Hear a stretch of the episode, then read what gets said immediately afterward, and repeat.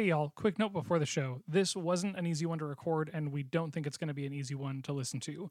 We don't shy away from current events or heavy feelings, and it's just kind of hard all around. It might not be for you, or at least not for you right now. We encourage you to listen at your own discretion and take care of yourself. Now for the show.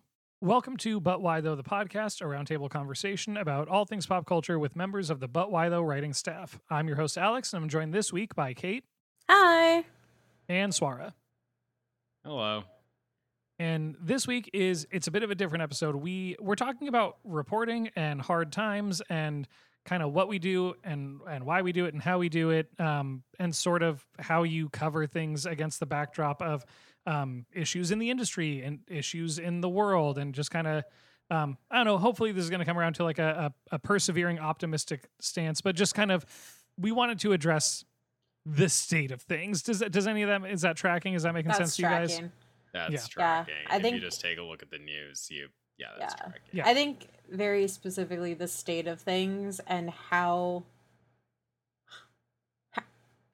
how we do our job for something that is about pew pew like, like just like little like like silly little pop culture things and how do you wake up Yeah. and still do this Yeah, like how do you how do you cover things when you like scroll Twitter and it is bouncing it is ricocheting between pop culture and then actual tragedies and Yeah. then celebrity news that you do not care about and then political news that you should care about and it's it's just a lot. Um we're actually going to skip the news segment this week and just kind of get into it. Um Kate, this had originally been your your idea that you pitched of like what do we do when like the, basically the industry doesn't match the story kind of like um, i think the phrase that i put in the notes is like Mm. the industry versus consumer news and Yeah. making those meet Yeah, I think for me it really came out of so if you've been listening to us since before we did our new format, we like our podcast finished in the in the middle of the pandemic and a lot of that was because like the world was in a state that at the time I thought could not get worse. I was Mhm. wrong. And it was very hard to focus on pop culture when it felt like everything else was so big and we were honing in on something that was so insignificant. I mean, I have a degree in pop culture, like studying pop culture from a sociological engine, anthropological and anthropological engine, and like pop culture is important, but in the big moments where things feel a certain way, it feels very small. And I think what I was feeling again, because this idea came up um before a lot of the stuff that's been happening in, in, in world events, or at least before things got to the, where they are now, um, which is significantly worse. It was really the fact that I work as a games developer, developing recruiter. Uh, I, I recruit people. I I recruit game devs for a game studio, um, which means that the bulk of my day for about the past two months have just been reading layoffs, have just been talking to people who had been laid off. Uh, I was laid off in November of last year. It's still a really fresh wound, and it's creating a whole bunch of job trauma. And, and like job loss is a trauma, and you have to figure out how you're going to survive, how you're going to feed your family, how you're going to do all this. And so I was putting myself just through the ringer, and then I would have to review a video game, or I would just see tweets about, "Wow, we had Baldur's Gate and Starfield. This is a great year for gaming." And it's like, is it? yeah is it actually a great year for gaming? And and so that was kind of one of those first points where it was just kind of like how do i do pop culture? How do i do my job in pop culture and feed this funnel when this funnel is actively harming people? And so that was kind of why i brought it up because i i i, genuinely was a little self-serving as i wanted to hear how other people coped with this kind of hmm I don't want to call it cognitive dissonance because it's not, but I feel like I have to turn off a piece of myself to engage with pop culture right now and do the work. Um, Yeah. well yeah. i mean it's it's especially because the the two things that i think the three of us cover and are most familiar with are video games and then film and television like those like three categories and so much of those are like explody and smashy and dramatic and it's like oh that's not like a fun thing to cover or think about or discuss presently like I there, mean, there it's a important. I would say like it's important to remember that we part. I think a huge reason why so many fans are into it is because they're an escape from the horrors of our own reality. Mhm. You Oh, know, where we could have fun, where we could have the ideals of good triumphing over evil, or at least for some moral Mm. lessons to be taught. And it's fiction serves many purposes. It serves to help us analyze our own feelings, particularly our own Mhm. grief. I'm just thinking right now of many amazing articles that Kate has written about how media has helped her navigate her own grief and trauma. And I highly recommend you read all those on the site. Like, that's still important. It's also an escape. It's also an escape, like, where you know, like this is just a very random example, but for me, the way I've just like been shutting my brain off is watching a bu- the last week is watching a bunch of episodes of Yu-Gi-Oh abridged on YouTube. It's so good, Excellent. it's so funny, and like it's just stupid. I love it because it's stupid. That's like what I my brain needs right now. Oh yeah. I d- you know like I, I- just yeah I think the first, not first time, but like when I started feeling it more was when I did the Jedi Survivor uh trip. Mhm. EA brought out a whole bunch of press. It was a preview event. And the embargo was for like the Monday, like the following Monday. I had all my stuff set. I had tweets prepared. I showed the really cool lightsaber that they gave me. I posted pictures from Disneyland. Like it was a big trip. Um, and then they announced that they laid people off. Like that day that the embargo broke, they laid people off. And I think that like what's been hitting me, because Swar, I completely agree with you. Like it it like entertainment is an escape for people, and I think entertainment is a very cathartic way for people to process things. But when we look at it from the side of cultural critics and cultural journalists, how do because for me it's kind of hard where like how do i rectify the fact that i did my job by writing a whole bunch of pieces and flooded this day with good ea hype when ea just laid off an entire department and so it's kind of like mm-hmm. how do i realize that my work and my contribution to something is being used as a shield for bad decisions that a company makes? And i think that that's kind of where like the difference not difference but like kind of like as a fan, I need it. I'm watching K dramas and just like trying to zone out. Mhm. And like, I went to my husband, was like, I can't do anything right now. Like, I really can't focus. And he was like, Go, go, go to the couch. And I went to the couch and I put on a K drama and I just kind of zoned out. And that's important. Yep. But when you have to partake in the system, I think is where Mhm. it kind of gets hard to. How do I keep doing this when everything is still very bad? Yeah. Well, and, and gaming is such a good example too because it's very much uh, how the sausage gets made, where everybody loves the game and no one wants to talk about what's happened. I mean, the the estimates I saw for the layoffs this year were between three and six thousand people Yep. being let go. Um, and we are not done with the year, which is troubling. November. November, Yeah. baby. That is layoff month because it is the middle of the fourth quarter of the year when financial budgets are being set and headcount is being slashed. It's going to Yep. get worse. Yeah. And so, yeah, we just have all of this like, isn't Baldur's Gate? And granted, I shouldn't throw Baldur's Gate 3 in here because I think Larian has actually been pretty good with their employee track record. Like, they're not Mhm. doing major layoffs or anything.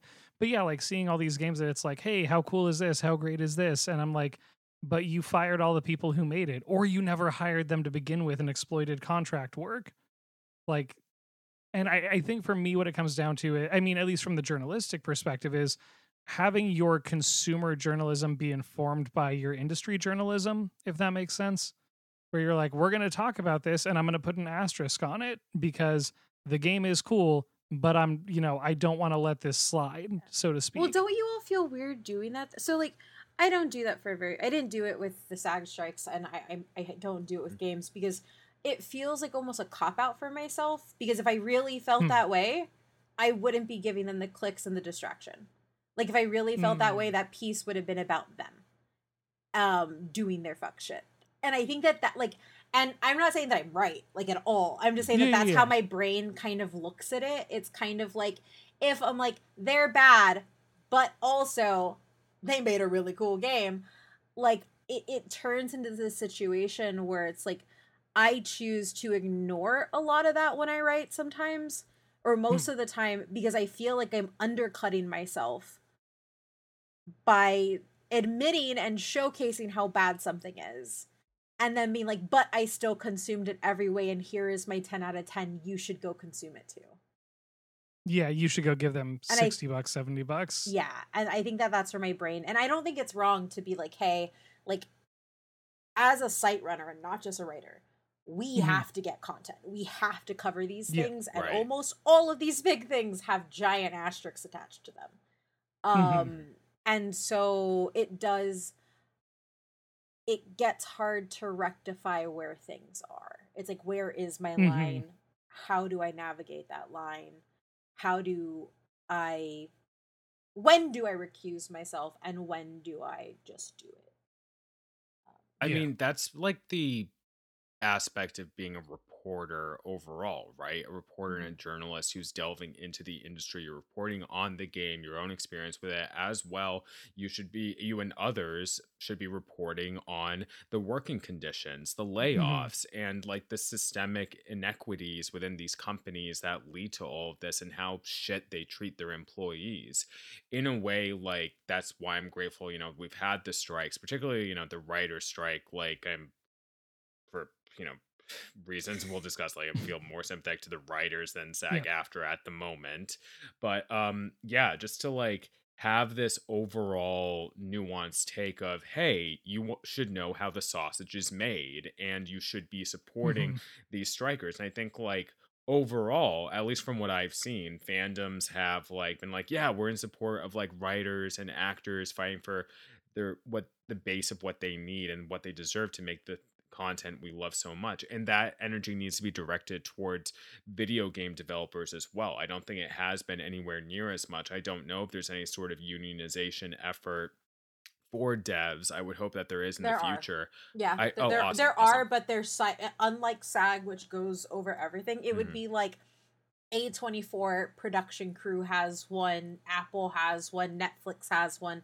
It's tied to Mm. different Mm. companies that have union that have unions within the company, and there I don't believe there's currently a broad overarching one. I know that there I know that IATSE is trying to get one made, Okay. but yeah.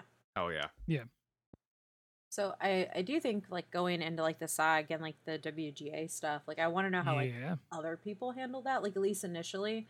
Because I know that like with WGA, it seemed really easy. They were like, "Hey, we can't promote this stuff, but you can, and we can't do stuff directly through the studio. But like, I'll do a one-off interview with you that I set up myself, like that type of stuff."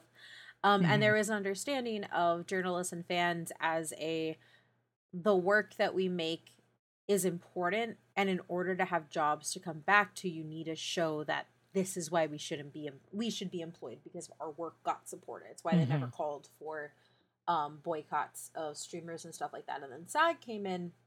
It was very all over the place because i don't think that there was a lot of hey we shouldn't cover anything. We shouldn't do this until sag joined it because then a lot of the strike captains that i saw online or i guess like only like two were like journalists you have to stop doing your work because you're it's promotion which then showcase that we're seen as part of a promotional machine which sometimes we are um if our quote gets used or if we get a press package you know Mhm. and we post about it. Um i call them scab packages now. I get them but like i don't I, i'm not going to promote your show sorry.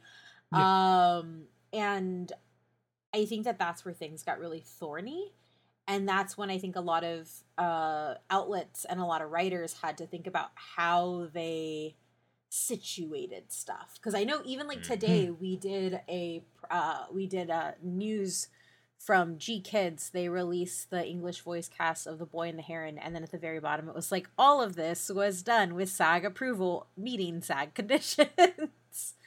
um, yeah, I don't know where I was going with that, but I, I am curious as to how y'all individually approached whether it was did you all like not watch certain things? How did you approach it in writing? Did you like add an addendum hmm. to all of your tweets? Like what what did y'all do? Well, I can say when it com- came to tweets, I would put like in parentheses SAG-AFTRA strong when talking about actors or WGA strong, talking about writers. In articles. Um, I know at But Why though we would link to the discussion with fantastic discussion uh, with Danny Fernandez um, on the podcast and all of our like film reviews. So like you know people would be aware of the strike and other articles like uh, for other sites we may have like the blurb at the bottom like this was made you know during the SAG-AFTRA WGA strike. I think for me I've been operating in the sense that hey I am a freelance journalist. I'm just doing my job like and I have, for example, at my SDCC coverage, I kept coverage about the strike and questions about the strike top of mind. So, like, mm-hmm. I was doing my job. I was like showing up in support. And if anyone comes at me and says I wasn't, then that's on them. My work speaks for itself. And I just like couldn't get over, truly, I couldn't get over and sort of hand wringing that was happening at first when those announcements were made. Like, you can't quote unquote promote this, or you might be an influencer. Like, you know, sort of confusion going around. Like, the way SAG-AFTRA rolled it out was truly a mess at first. They had to clarify as they went along with it and made like literally thousands of people who work in this industry, like the film and uh, TV uh, journalist industry, fearful for their professions. I mean, mm-hmm. it just like WGA flawless. Like just just beautifully done. Like these writers are smart. Writers, us writers are smart, whether we're on the journalist side or creative side. And the fact that SAG-AFTRA couldn't like get that clear message together, like I think that speaks volumes, honestly. And mm-hmm. I'm glad they did. I'm glad, like, you know, most people like essentially like not to sound arrogant, but they basically started doing what I and we have but why though as well, like did like of hey, we're just doing our jobs, but still to get there was just like I don't know. It was just something to observe. Yeah. I think for me to go to go back to your original question, I had maybe an easier time with the WGA and SAG-AFTRA strikes because I to me I found it very easy to pivot to talking about the people rather than the content. Mm-hmm. Um where it was, you know, okay, we're, you know, we're striking that struck work. We can't talk about this. What I can say is I really like this actor and, you know, or I this person has a lot of insightful things to say about the strikes or, you know, just kind of promoting the individuals over that. And I think that's harder to do with games when, you know, I I don't know a lot of people who can name game devs who are at these massive studios. Like people can name like, you know, ConcernedApe and and these smaller, you know, one, two man teams, but when it comes to like who's your favorite guy over at Capcom working on reloading yeah. animations, no one has that name in their pocket. No, all they know is if they if it is a game developer who ended up becoming a studio head and if they're American. Mm-hmm. Those are the two things. Yeah.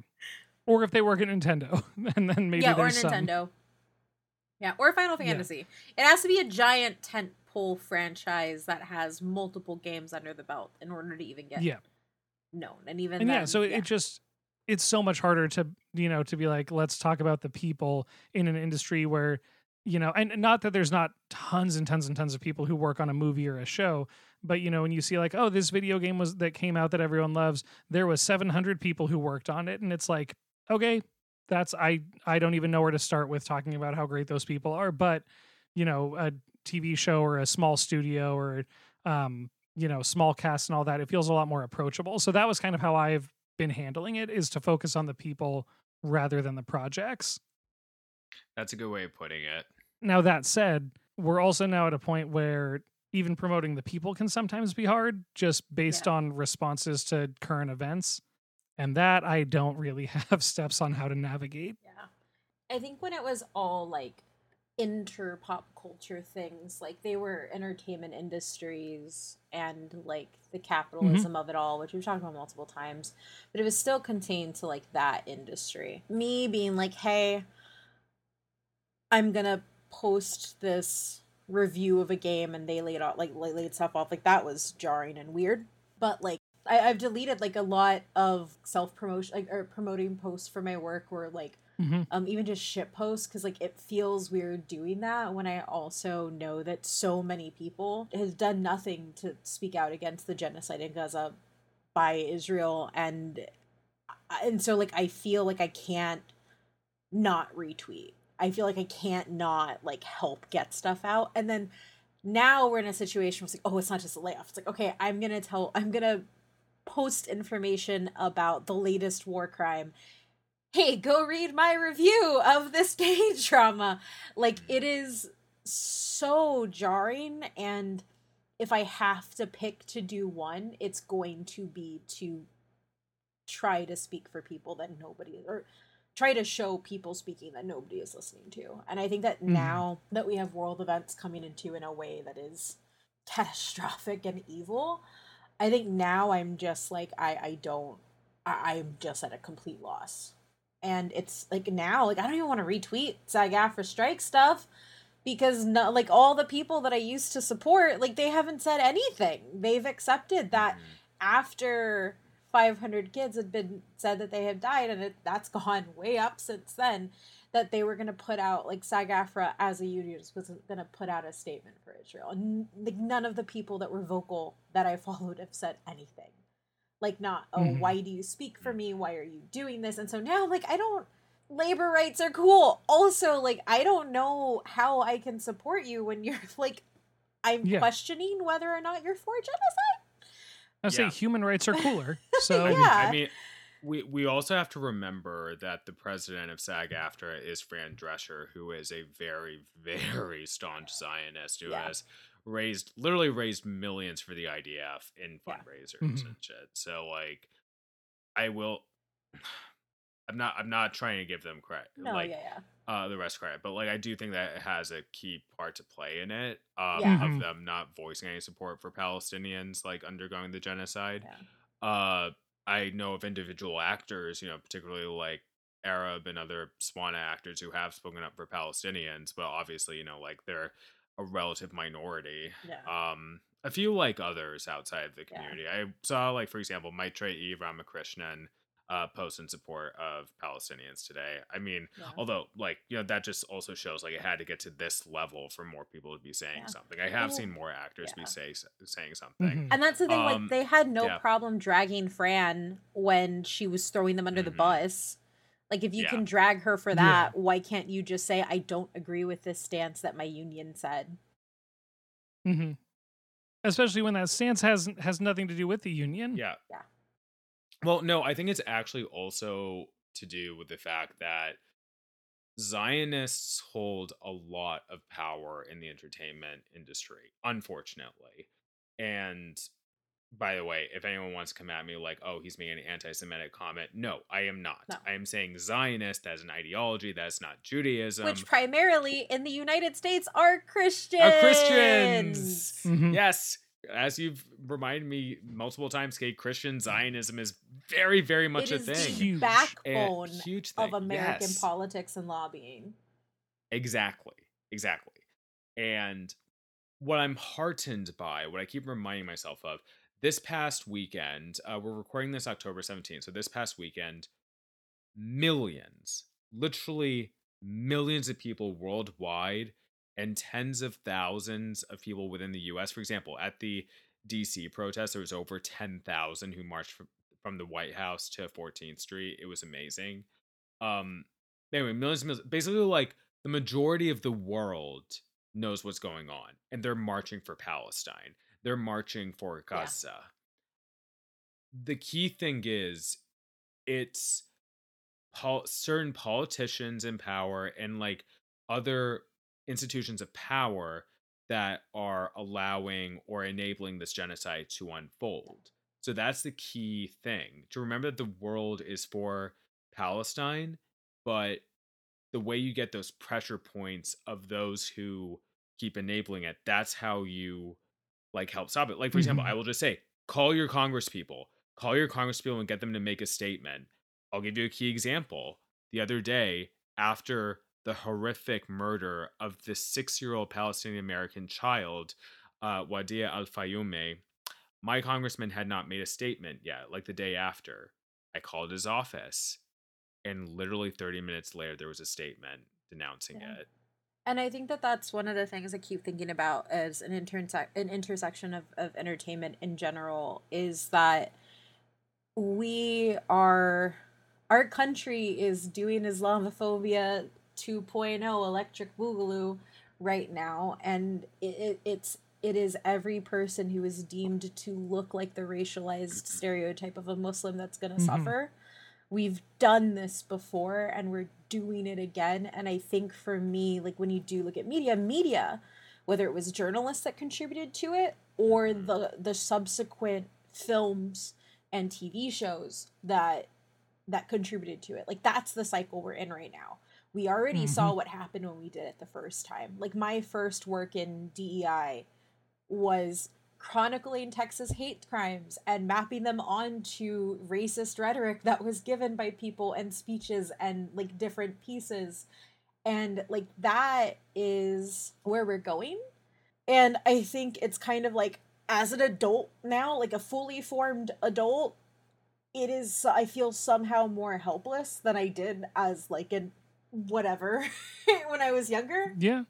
I think that's what makes it harsh about a lot of like the invasive way that like Christian Zionism, very specifically, like to call that out here, i- working in the country because it makes it, and it was working back then too. If if you want an example, watch the Left Behind movies. Like like the watch that piece of propaganda because it will tell you everything that Christian Zionists believe hmm when I post stuff that isn't related to Gaza or anything else, I feel like I am contributing to the bread and circuses of hey, look over here, hey, look over here, here's here's a pop culture thing, look over here, and I feel like I am letting down the Swana like journalists that I know who I know have to feel extremely isolated right now with mm-hmm. seeing what's happening in all of their industries whether it's entertainment or like broadcast journalism or you know journalism more broadly. And i think that that's where like this balance is very hard. I do agree swara like it was heartening to see how many people stepped up and were at protests especially in the us like whether it was san antonio or houston or austin for texas.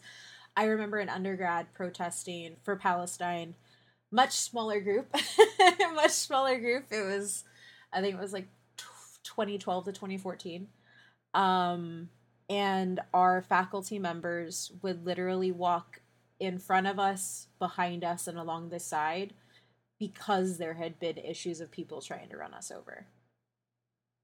And that is something that was really awesome to see it kind of change. I hate that it took this to make it change because it's been happening for 70 years I think that's all to say is just like I don't understand what to do and how to kind of like navigate everything. And I I because like brain wise, I don't know how to compartmentalize when things are this bad.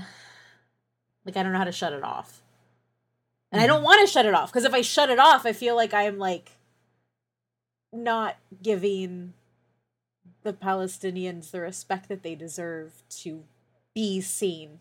hmm Yeah. It, it feels disrespectful to disconnect Yeah. and to disengage. And yeah, it's, I mean, I, I don't have an answer. Swara, do you? I was telling this to a friend earlier tonight who is feeling very much the same way you were, Kate. And it's just like to be of use for the Palestinian cause and other peoples who suffer oppression. It does not do to subject ourselves or, you know, like make ourselves feel bad for things that are frankly often beyond our control, which is really hard to say. It may even feel selfish, but that is the fact. You have to take care of yourself so that you will be able to help later. It's hard. That might feel trite, feel trite to say, but that's been like seriously a guiding light for me. And I think hmm I don't think you know speaking of my Palestinian friends, like I think they appreciate just anyone speaking up here or there. Like obviously there should be more, but I think the important thing is is to speak up, but not for your own at always at the expense of your own mental health. There has to be a balance Well, And, like, sense.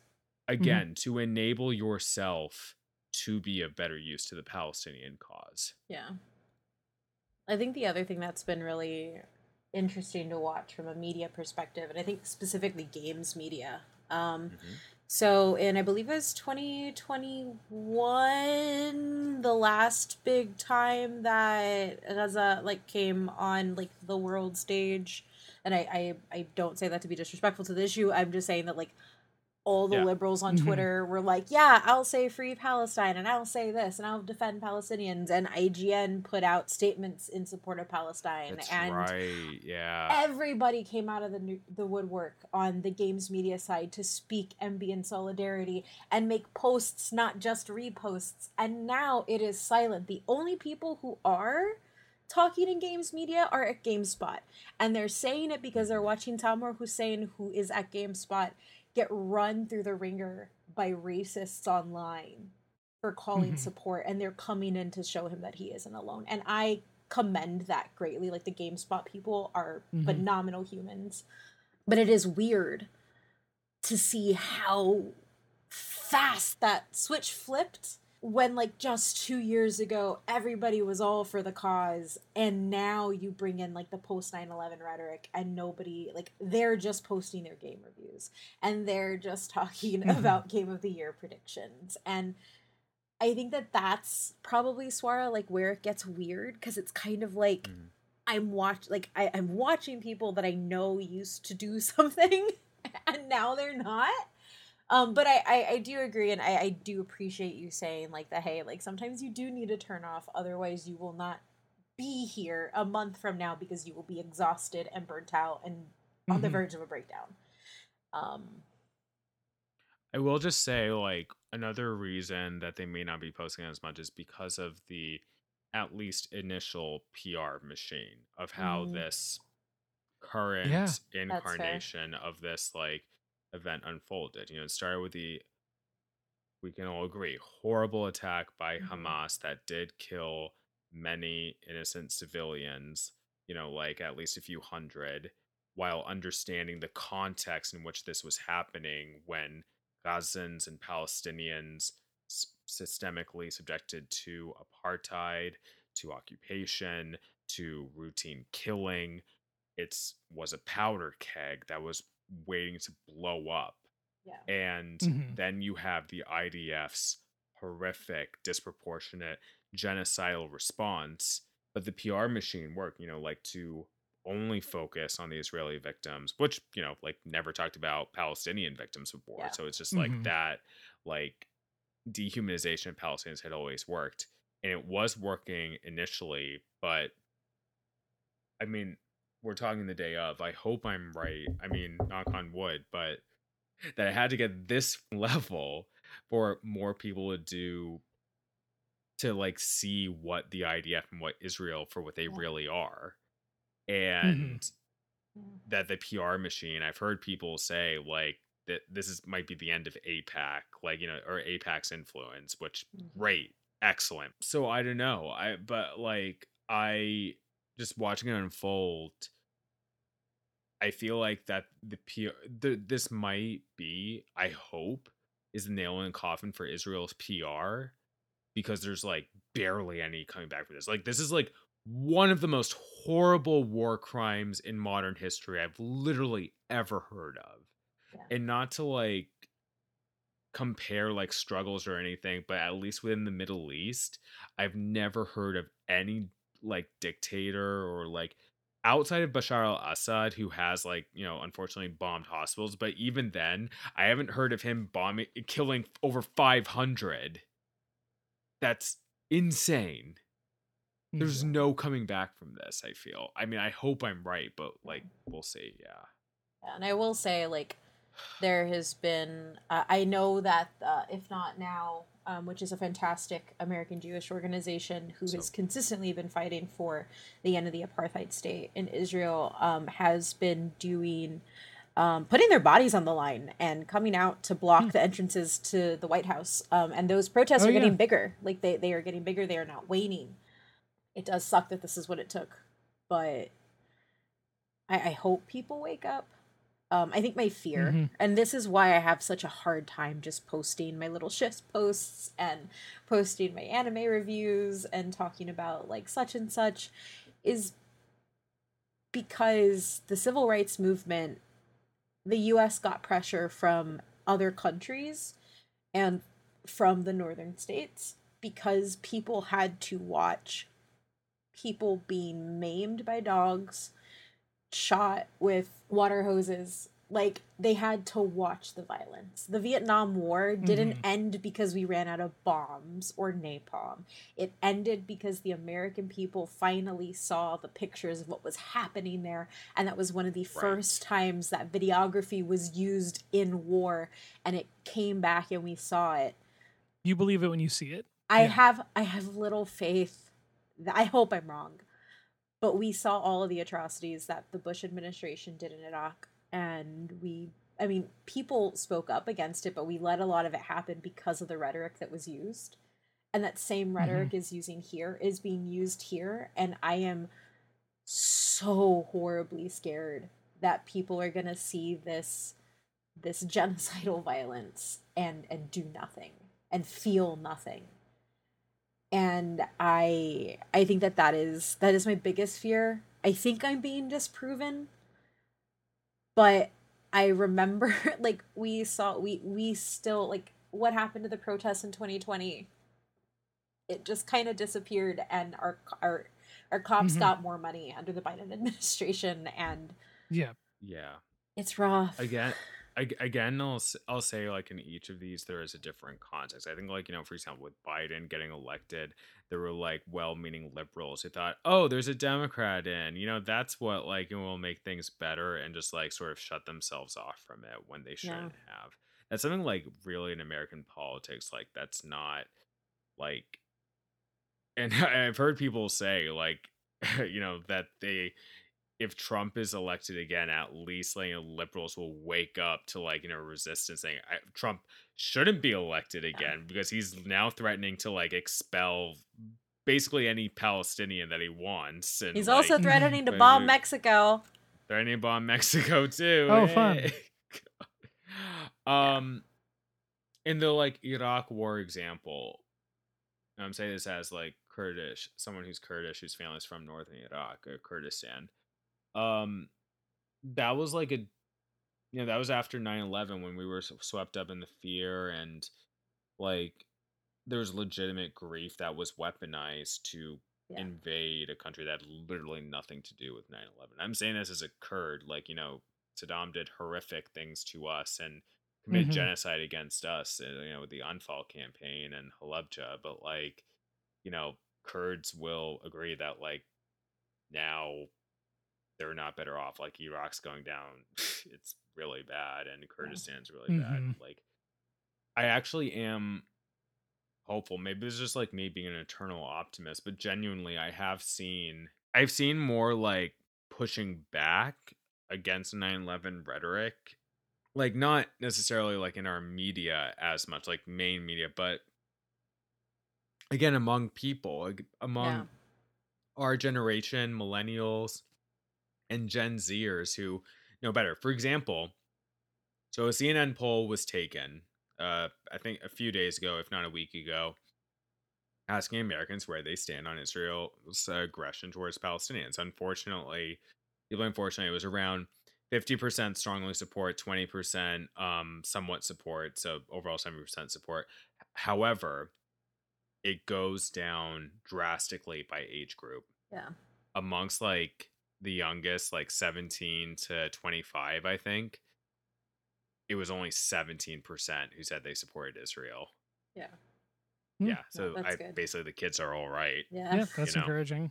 I will say what I'm hoping is happening with with older folks, or what I hope happens, or specifically like black and brown folks, or just folks from folks who come from marginalized communities, is my mom. Like she gave me Mhm. hope because she was very much like I'm gonna research all this because this doesn't sound right because a lot of the rhetoric used for um Palestinians um, and, and Muslims and, and Arabs more broadly, um, with how it's been Mhm. weaponized.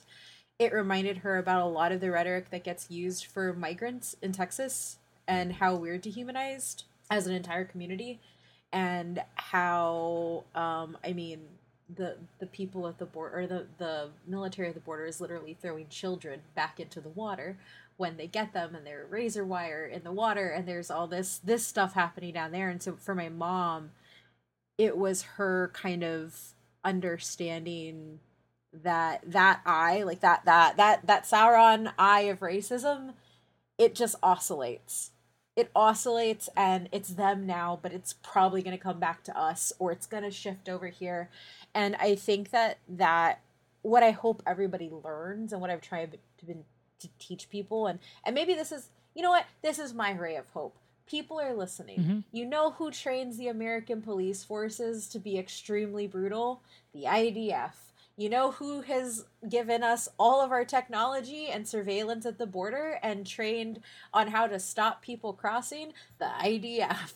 And I think that more largely when people can, because we live in a terrible society where you have to have an Mhm. interpersonal connection with something to be mm-hmm. angry at it. I hope when people learn about how much the brutality of the IDF is enacted here in the United States, hopefully they can start to wake up to understand. And this is a f- fraction of a fraction of a fraction of what the people in Gaza and the West Bank are going through right now and have gone through historically. We get a fraction of a fraction of mm-hmm. a fraction of it, mm-hmm. But we still wind up with dead with dead black men and dead kids and because that is what they have been taught by this force. And so I am hoping at the very least that as people start learning more and asking more questions that they realize that that that like we are more connected to the Palestinians than anybody thinks.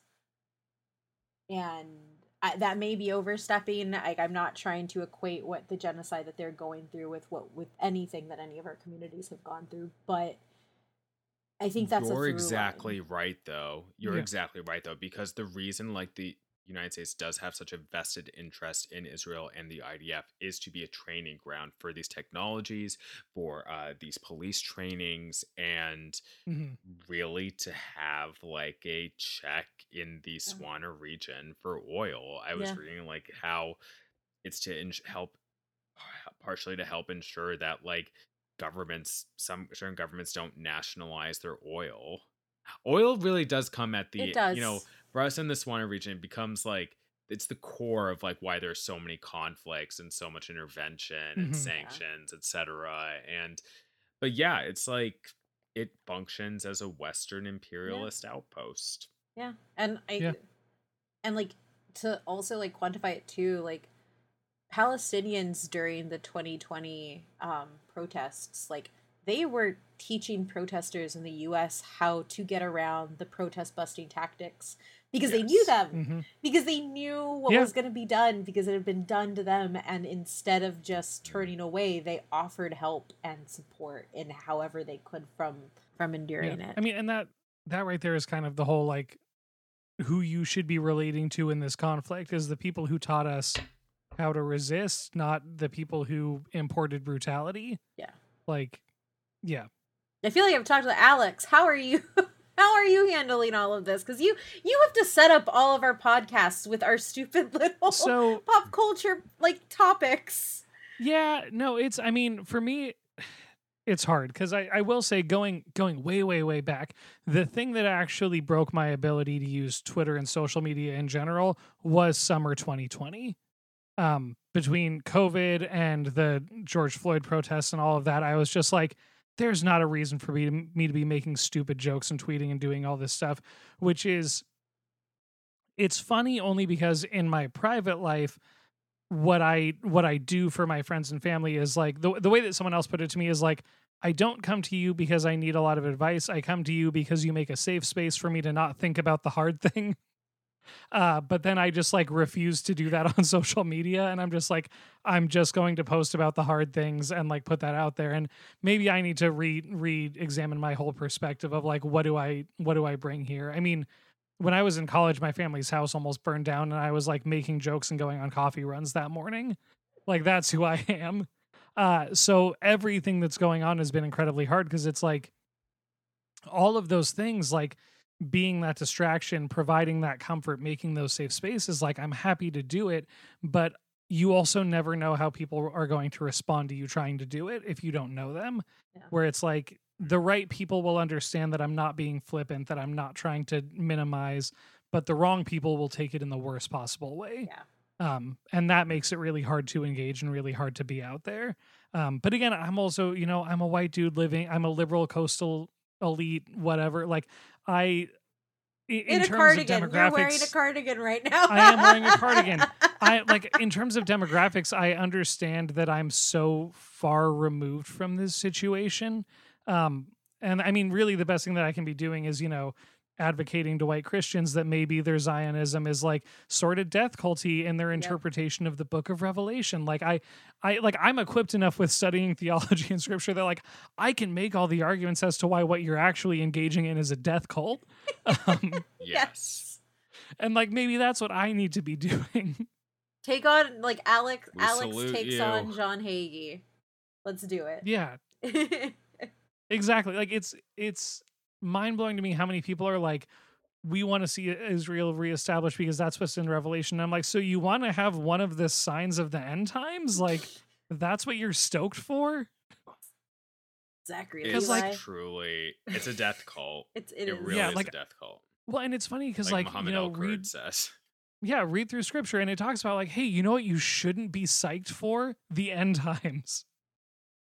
Uh, and yet here we are with American Christianity and you know evangelicalism and yeah, it's just an incredibly frustrating place to be. But And- yeah, to go And- to go back to how sorry, I'm I just doing. I just want to say, and through their actions, they're helping support genocide of Mhm. Palestinian Christians. Yep. Some of the first Christians ever to exist. Yep. You know. Yep. It's absolutely The timeline It's- started it- in it's one of the oldest- 1776, Swara. That was when it all was invented. Oh, when Jesus went to America. yes, first. exactly. He landed on Plymouth Rock and then he didn't do anything until they threw some tea into the lake. Oh my god. And then he was like, "Oh, we're throwing tea in the harbor. I'm I'm into this." Turn it over Um, from turning uh, over tables to throwing in tea, apparently. Yeah, I- but it's I mean, it's just I I mean, it, it's an absurd stance Mhm. to to take to me. As again, as somebody who is like I lit I mean, Kate's got a degree in pop culture. I literally have a degree in theology. Like Yeah. I know what I'm talking about here. I actually sort of want to sidetrack this conversation and talking about Yeah, please do. media again and like why we love it so much. Yeah. Um I was gonna talk about one of my favorite series of all time, Avatar The Last Airbender and Legend of Korra. Um you know, I think that series really helped inspire in me and many millions of fans worldwide like a real sense of justice for persecuted peoples and Mhm. understanding and acknowledging the rules of war. I've been thinking a lot about this in terms of like certain story arcs and stuff in the show. Y- Yeah. You know, like I particularly mean, the whole premise is that there was once a genocide. Yes, exactly. that's the entire Very- thing. very much based on like the Tibetan monks who were at least partially genocide by the Chinese government. You know, Yeah. that's a very direct parallel. There are war crimes. They discuss war crimes in the show. Like, I know like this arc gets flack, but when Jet, you know, when they first meet Jet and he in the first season, he's about to like wipe out a town. Um, some people were saying like, "Oh, you're saying that the radical, like, you know, he's too radical." But well, no, he was about to commit a war crime, Yeah. like killing innocent, like they were colonizers, yes, but still like kids as well, like in these Yeah. Fire Nation kids. So it's like, like that would. There are rules of engagement as well, you know, like Mhm. etc. So like, I, I was, yeah, sure. No, I was gonna say like to that point. Physical violence as an act of resistance is not illegal when you are in occupied territory. That is in Yes. international law. You can Yep. fight back against the military with whatever means you have if you were occupied and you were under apartheid. You cannot do it to 100%. civilians. and that, that's where the war crime comes into play. And I think that- and I think that that is the thing that people have been conflating within the current conflict is they don't understand that there is a difference between like no resistance Mhm. doesn't mean standing there and saying kumbaya. No, you can violently resist your oppressor. It Yep. just has to Exactly. be the military. Yeah. Exactly. Avatar and Korra, they grapple with these questions in such elegant ways. And I just want to say that Brian, one of the at least one of the creators, Brian Konietzko, um, in 2021, he posted an emphatic support of Palestine and Gaza. He hasn't posted, at least to my knowledge, he hasn't posted anything yet on the current uh, hmm genocide unfolding. Um, maybe he's just not on social media that much, but to me, that knowledge that one, at least one of the creators of one of my favorite shows series of all time like has palestine in their hearts that means a lot to me and i want to Mhm. be supporting creators Yeah. who have their art who imbibe their art with themes of resistance and like overcoming whether it's racism whether it's uh injustice apartheid Mhm. imperialist. Like I will just, you know, give a shout out to Nadia Shammas's and Sara Alfageeh's Squire. Yeah. Uh, Nadia Shammas is Palestinian. Uh, Sara Alfageeh is Jordanian. Um, Squire is an amazing graphic novel that's all about themes of imperialism, of serving under the empire. It's actually like a post 9 11 allegory, but set in a Arab slash Swana setting, and it's amazing. Please read Squire. Art is important because art does inspire resistance. It informs about resistance. At least certain art Mhm. does. And that's not to say like, oh, you read something and you're radical. No, it's about taking lessons from these amazing pieces of art to inform how you view the world and take action there. Yeah. Yeah. I Um, completely agree. yeah. Yeah. Mhm. I mean, I the the creator movie has its issues um, with making Asia a Mhm. monolith and like it kind of flattens out and softens some edges. But the one thing it does do well, which is what leaves me flabbergasted that some people who are super gung ho for the creator movie just do not care about what's going on, is that like it, it doesn't villainize the physical resistance against what is happening. It contextualizes it and says that like, hey, this is actually like the history that you're seeing, and the lead character goes through and kind of sees everything that led up to all of those points and to the resistance. And I think that like you're right. I think media has a space in showing people who have never had to resist like what it looks like. Um, and Mhm. giving them the an empathetic way to understand it. Um I don't know. I, I it feels weird because I feel like because we've all been we all knew that the empire was bad in Star Wars and we all like like Sauron cutting down the forest and uh, like we like Yeah. it, it, I think that like that's the thing is I wonder how much having these stories of resistance so detached from our worlds has made it that it's hard sometimes to recognize it um, and why it's easier to classify others in a way like Yeah. the other like I, capital so O um with how it's been done. That that's one of the things I've been thinking because you're Yeah. right. Like I like one all the Fire Lord stuff like posted today and I was like I was about to tweet all of you who love the the the the, the stills remember they were an occupying force and Aang survived a genocide and there is in fact war in Ba Sing Se. Um I Yeah. didn't but I wanted to. yeah. Well, so I'm like I'm inclined to agree that it's it it almost is too detached. I feel like though there's a part of me that is fascinated that we are so deep in the era of nuanced villains and the idea that maybe both sides have a point and yet with something like this we have people who are coming down hard on this side's right that side's wrong and it's like no no no it's possible that that both sides suck yeah. like and that both that, that that both statements are true you can oppose what initially happened to kick this off and you can oppose the response that Yeah, it inspired exactly. like Yeah. and but somehow like somehow in this age of like every villain is complicated people are not connecting that and that's really interesting to me and frustrating deeply mm-hmm. frustrating Yeah, which I do think is a good point about the episode you brought up, Swara. Like that, like that. That's the point of that. It's the fact that, like, no, he's justified in his resistance, just not in that Mhm. very specific, not in that way. Yeah. Like the fire, the Fire Nation is still bad, but it is understanding Yes. that you cannot, you cannot enact collective punishment against a group of Yes. people. exactly. Because that's it's a war almost like crime. he wrote it down in a rule in a rule book, It's almost like in Geneva, a thing happened. like a convention of some Oh, kind. God. I guess the thing that in terms of the why do we do what we do and how do we cover this is like media is and and storytelling specifically is this connective tissue. And it's a way that we learn and it's a way that we unite. And so because that still holds value i guess covering it still to some degree holds value.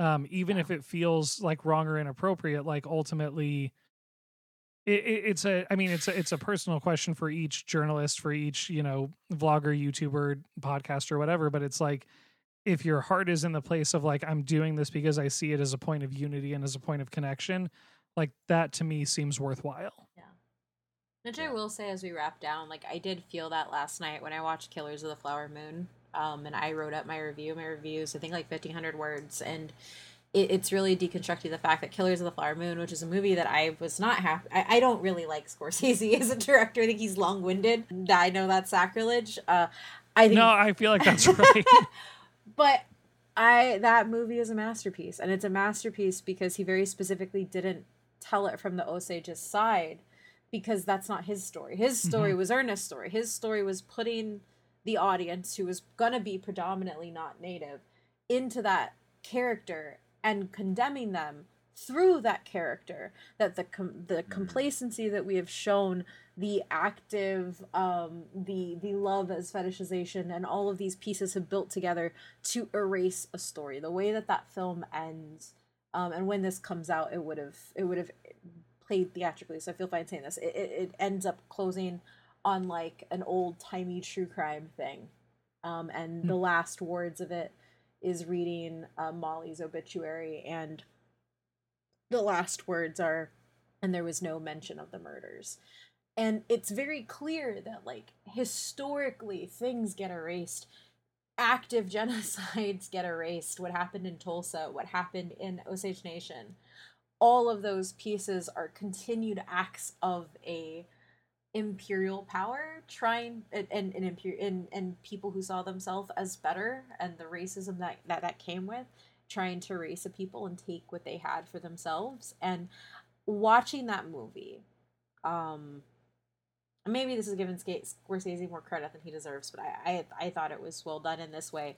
hmm Is it made me? We shouldn't have to wait for recognition when things are so there are this terrible, and when tragedy hits our Mhm. communities, and when we are objectified and vilified and violated against all humanity's conscience. But there was something about watching the ending of that film that gave me hope that at least somebody is watching that at least somebody is watching and if it's not now somebody will tell that story and it won't get erased um Mhm. and i think it's it, I, I do think that it was cathartic to watch that movie and write about it and i think especially um, I'm hoping all the white film bros who go watch it um, come out and support Palestine because they realize that they're a part of the complacent nature that causes seriously that causes festering violence. Um, if that can be scorsese's unexpected legacy i would love that yeah, But again, I will say, and I hope that does happen, but it's all about these institutions of power that support yes, Zionism. no, hundred percent, yeah, absolutely It's it's about finding those pressure points where they can be either swayed differently or made to feel shame. Yeah. Like hmm like and I'm not by the way, I want to make clear, I am not judge especially after this, I absolutely do not blame anyone who does not want to vote.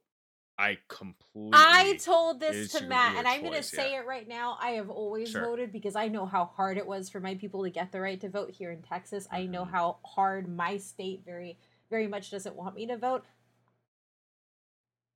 At this moment in time, I do not want to vote for somebody who is pro genocide.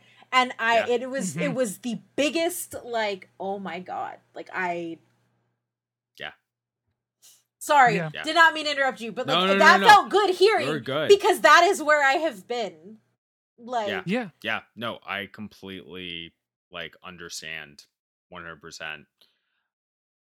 Like, I'm just thinking, you know, for myself strategically, how I go about this. It's like you want to like elect people in power who you can shame, whom you can effectively bully, you know, to like hmm actually either, you know, like however much you can. Yeah, I agree.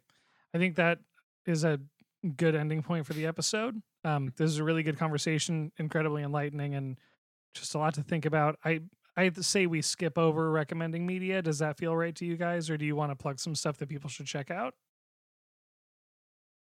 I think let's do some plugs. Like I think All right. Yeah. What do you got? I recommend the Persian version, which I have. I I w- I am writing in the midst of writing a review. It's been All a t- right. bit delayed. Sorry, Kate. It just a lot on my mind, but I Almost like the world more is not in a great spot. Yeah, Yeah, yeah. Just a little bit. But but no, like the Persian version is coming out in theaters. Thir- uh, Friday, October twentieth. Um, you know, wide theaters. It had a release, um, l- limited release last year. It is amazing. It is just like about this Persian American family and the heart of it is a mother daughter story that I think anyone can relate to. And it's so moving. It's so funny. And I love this movie. And yeah, I just highly recommend you watch it, the Persian version. All right, I'll definitely check that out. Uh, Kate, what about you? Obviously, Killers of the Flower Moon. I understand that you don't, you may not want to go to a movie for three and a half hours. I think that unless you're Lord of the Rings and Peter Jackson, you shouldn't have a movie that that's long. Um, and I walked into that movie fully expecting, fully expected to take a pee break because I had had a, a drink and a can of water. I did not because that it felt like it moved quickly and it earned every single minute of it. Like I don't think that there is another movie that is over 3 minutes that wasn't made by Peter Jackson that earns every single minute that it is that it is on this screen and I think that that is an accomplishment in and of itself. So watch that. It's going to be nationwide. They haven't released when it is going to come to streaming but it is it will eventually be there. Um, and then the other thing I want to plug is another weird one that I didn't think I was gonna like. So this is the dreaded time of year for me. I don't like dramas. I don't want to watch dramas. I want to watch genre Mhm. films. Uh, and now we're in for your consideration season. We're in Oscar season where all the Oscar movies come out. And so I've been going to go watch a lot of the dramas and the biopics, and I've been shocked how much I've loved them because I also loved Priscilla, and that is coming out November 3rd, I believe. I give zero, zero anythings about the Presleys or Elvis Presley. That movie made me care. It was so well acted All right. so well written, so lonely and intimate. Like, yeah, that I would those two things, Priscilla and Killers of the Flower Moon, like just real good, All right. real real good. Nice.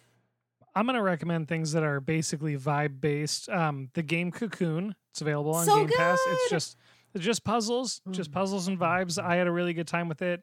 Uh, and then the whole discography. It's three albums of the band Covet, which is just really good instrumental, like very pleasant to listen to and relax and not think about things. Um, go check them out as well.